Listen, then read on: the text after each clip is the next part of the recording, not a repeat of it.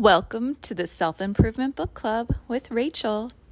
Today's book is Lighter by Yung Pueblo, and this book is all about how do we let go of the past. Often our narrative or what we say to ourselves can hold us back in life. Just think about it.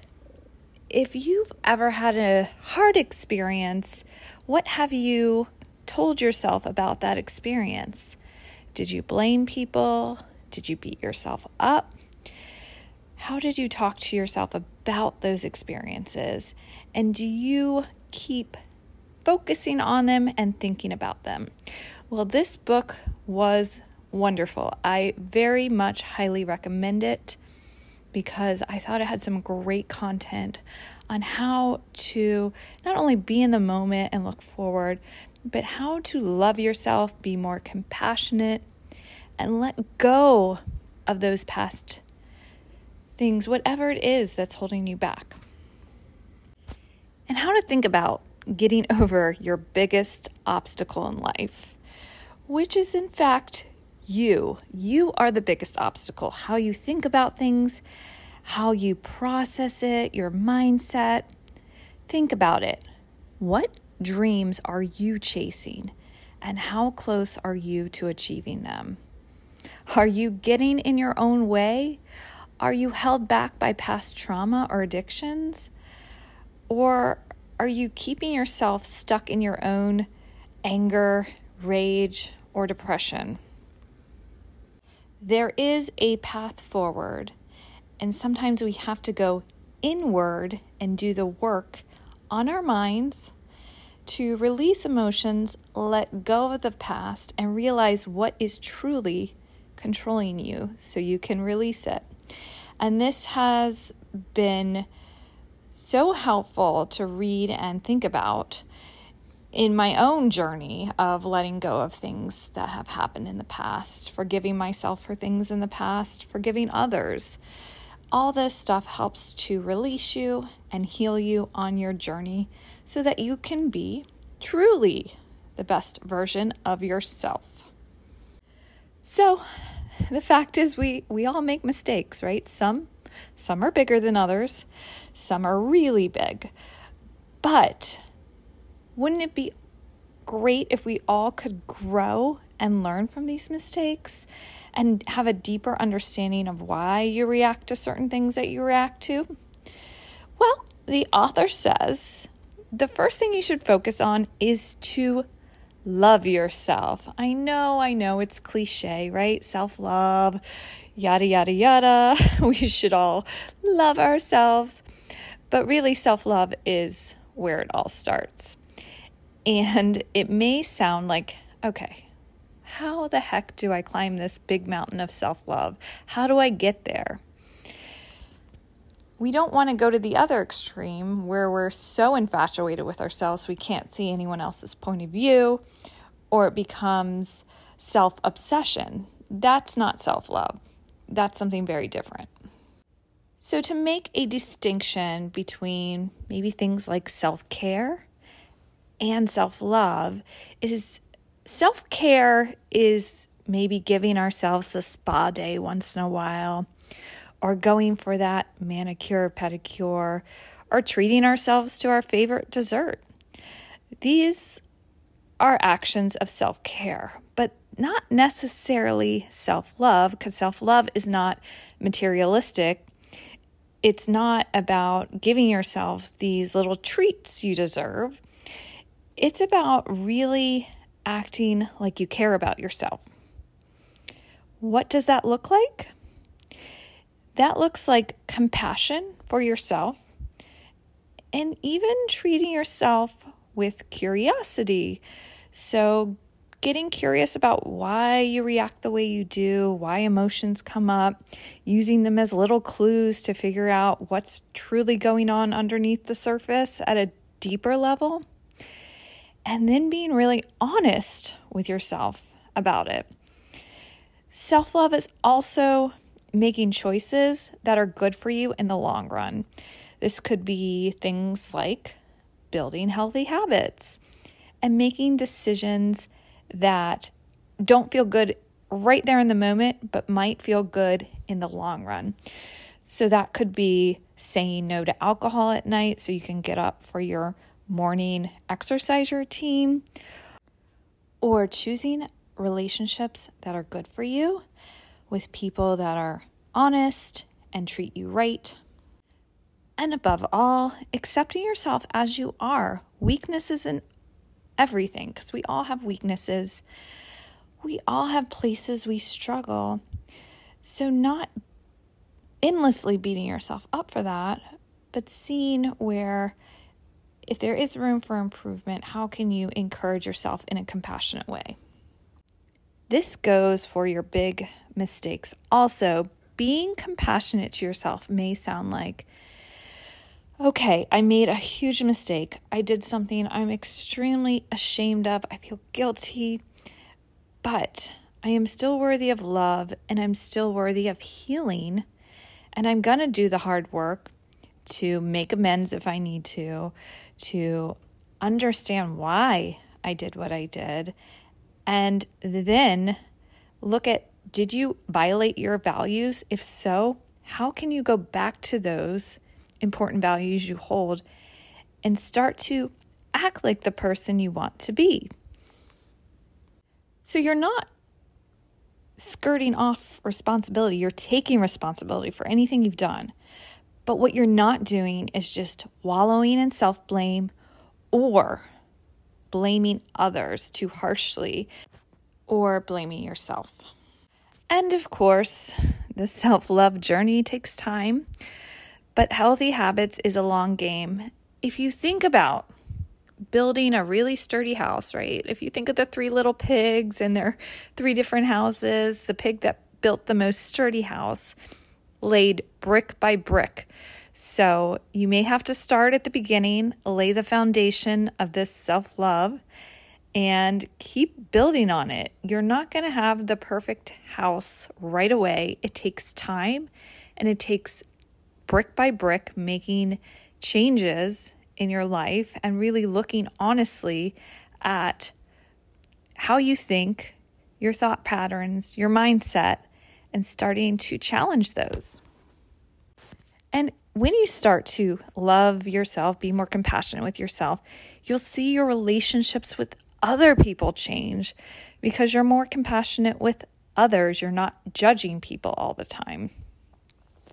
One big sign that you could up your self-love is if you notice you're really judgmental of others, because it's a reflection of how you think about yourself. So if you're always complaining about people or judging people, this is a sign that you need to look inward and start to maybe talk to yourself more compassionately, judge yourself less. So those two things can go hand in hand. So the author says, love yourself first and then heal. So healing, the author believes, happens from the inside. Of course, most of us has had some sort of traumatic past event, and your upbringing probably wasn't perfect. You might have not had the parents you wanted, and this can get us into another cycle of blame. Well, if my parents hadn't done this to me, I wouldn't be like this. But really, truly, whatever someone has done to you, you cannot control, but you can start to go inwards and heal. Because during your youth, you were not conscious enough to realize what people were teaching you, how things were given to you, and your surroundings growing up taught you how your brain reacts. But now if you're an adult, you could recognize that and slowly start to change it to move forward. So there is a lot of hope in this book of healing and ways to move forward. It could be that a parent shamed you when you were younger for crying too much or being too emotional, and now you get triggered anytime you get emotional and another partner or friendship tells you to calm down. This may overwhelm you, and you may get angry and lash out at them. Well, this is a trigger from childhood that once you recognize those patterns, you can begin to do work with your own inner child and how to reparent yourself and be the parent that you didn't have. You can do this for yourself. Of course, it definitely helps to get a good therapist to help you through this process, but it is possible. So the author lays out the first step, which is self-realization, self-exploration, to know what your reactions are from and that they're not caused by your friend or someone else, but they're caused by the way your brain is programmed. And the most important thing you can do is allow yourself to feel whatever emotion comes out without being controlled by it or reacting to it. So being able to ride those emotional waves when they spike is the best practice, taking the pause, taking the breath, giving yourself space to have that emotion without being reactive or controlled by it. Because when we automatically react from an emotion, we are controlled by that emotion versus us acknowledging the emotion, feeling it, and being able to take space from it. Then guess what? You're in control, not the emotion. And to not think of emotions as good or bad, but they're just things that come up because we're human and we have emotions. So it's also, when we're talking about not judging others, not judging yourself as harshly, we're also trying not to judge whatever emotion comes up. And what we want to look for is the patterns. What is triggering your emotions? And can you see the patterns? Going back to the parent that didn't treat you so nice when you cried, what would you have liked to have instead from them? Is there something that was lost in your childhood that you need? Maybe you were looking for comfort or a hug when you were sad. And how can we learn to ask for that from the people we love or communicate that in a healthy way that gets you what you need? Or how can you start to give it to yourself?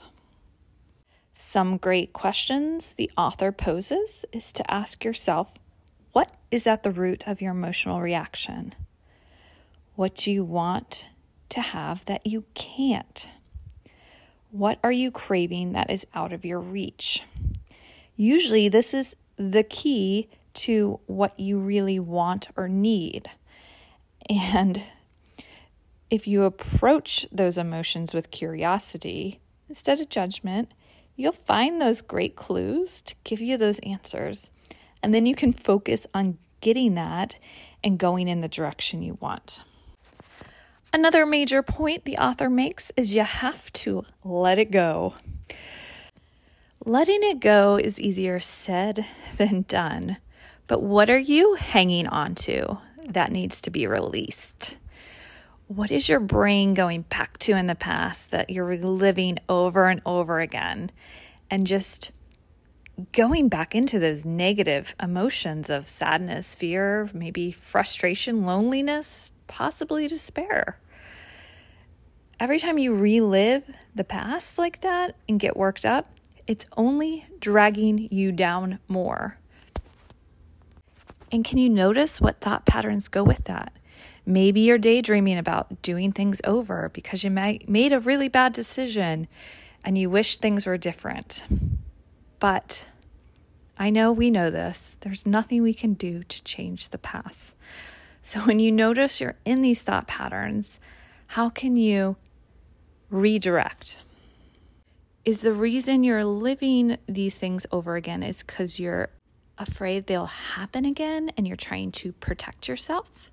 Or is there some fear attached to being able to let the past go? To be clear, when you let go of the past, it's not the same thing as stuffing all your emotions down and not feeling them. You're allowed to process the past and recognize what has happened so that you can grow from it. But once that has happened and you continue to go back to the past, It's not helping. So recognize what is causing the feeling.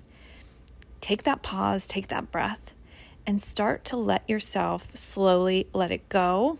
Maybe imagine it coming off you in little pieces and realize what the clues are about what it means that you truly want. If you don't want that experience again, what is the experience that you do want? And can you start to focus on how to get there?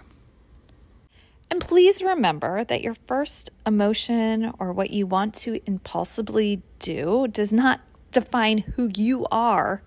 It may be a part of you, but it's not all of you. So even when we make bad decisions, that's not all of us. That's just a part of us. So taking that bad decision and saying, this is who I am, is not healthy.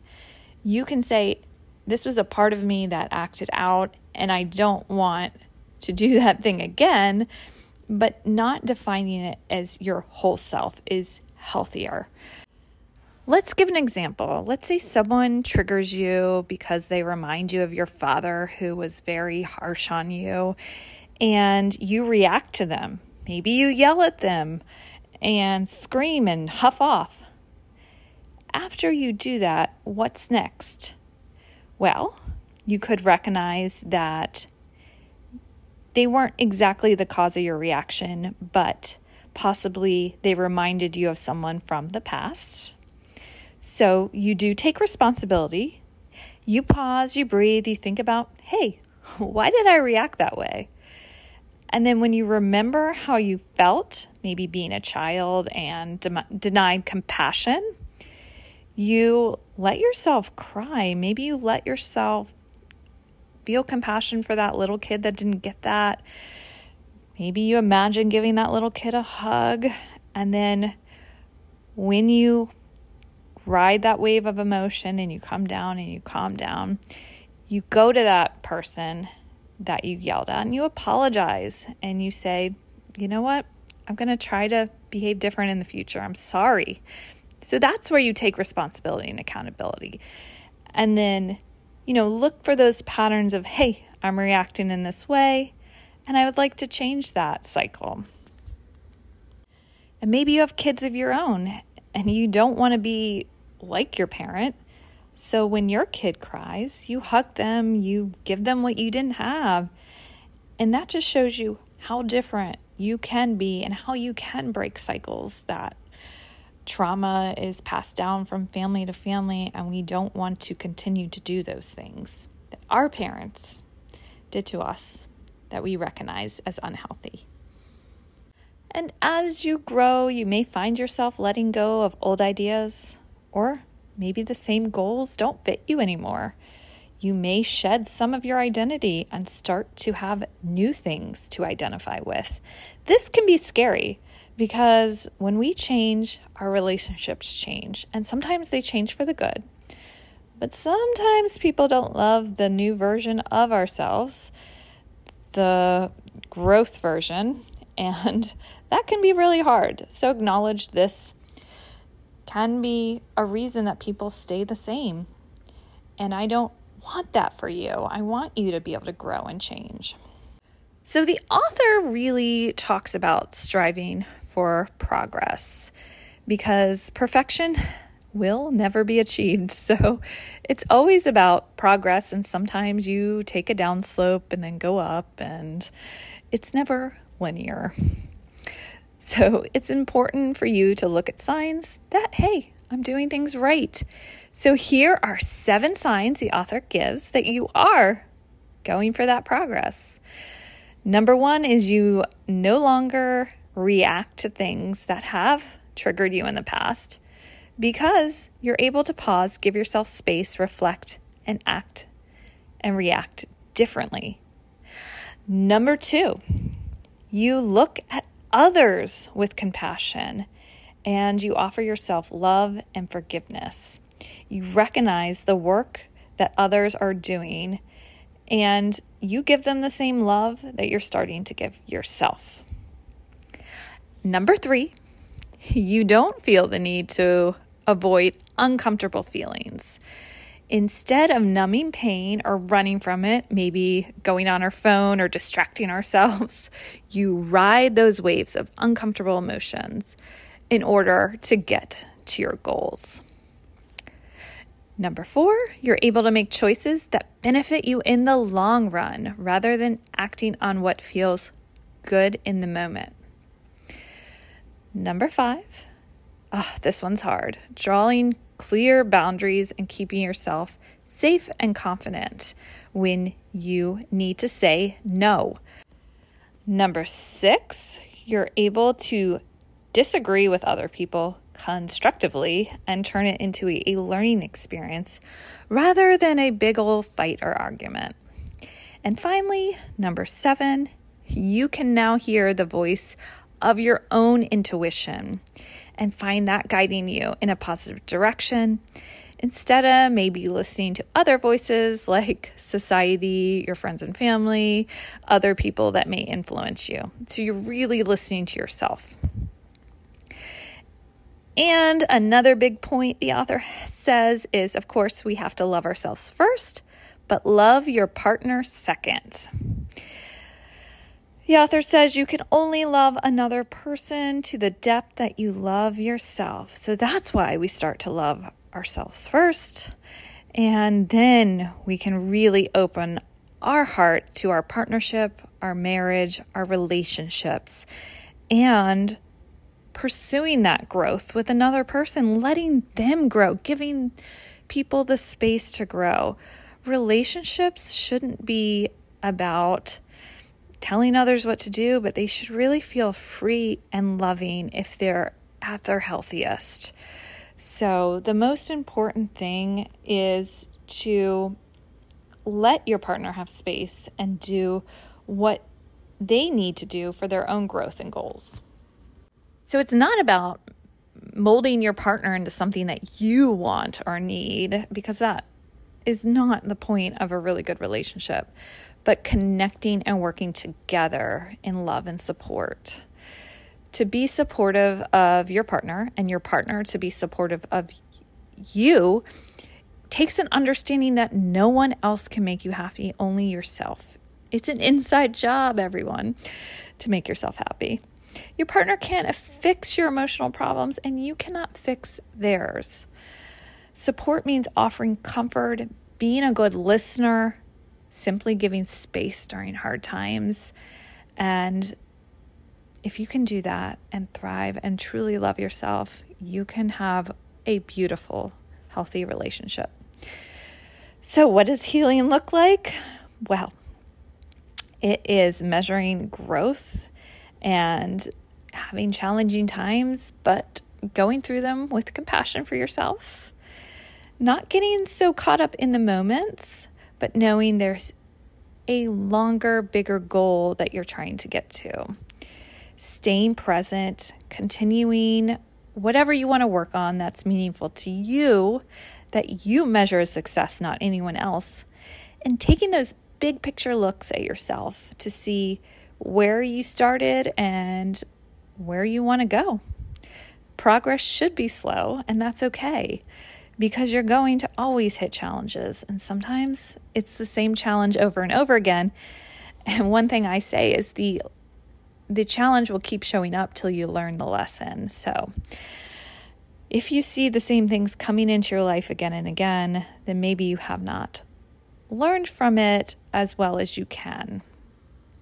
So just remember, each time you strive for growth, you're trying to create the best version of yourself while not going for perfection, and this will only pave the way for a better future for yourself and for others. And finally, compassion starts with how we treat ourselves. So please love yourself, and that will heal you. It will improve your relationship, and ultimately it will improve the world. I hope you enjoyed today's podcast. And we would love a review if you can go and review. Thanks, and we'll see you next week. Have a good one.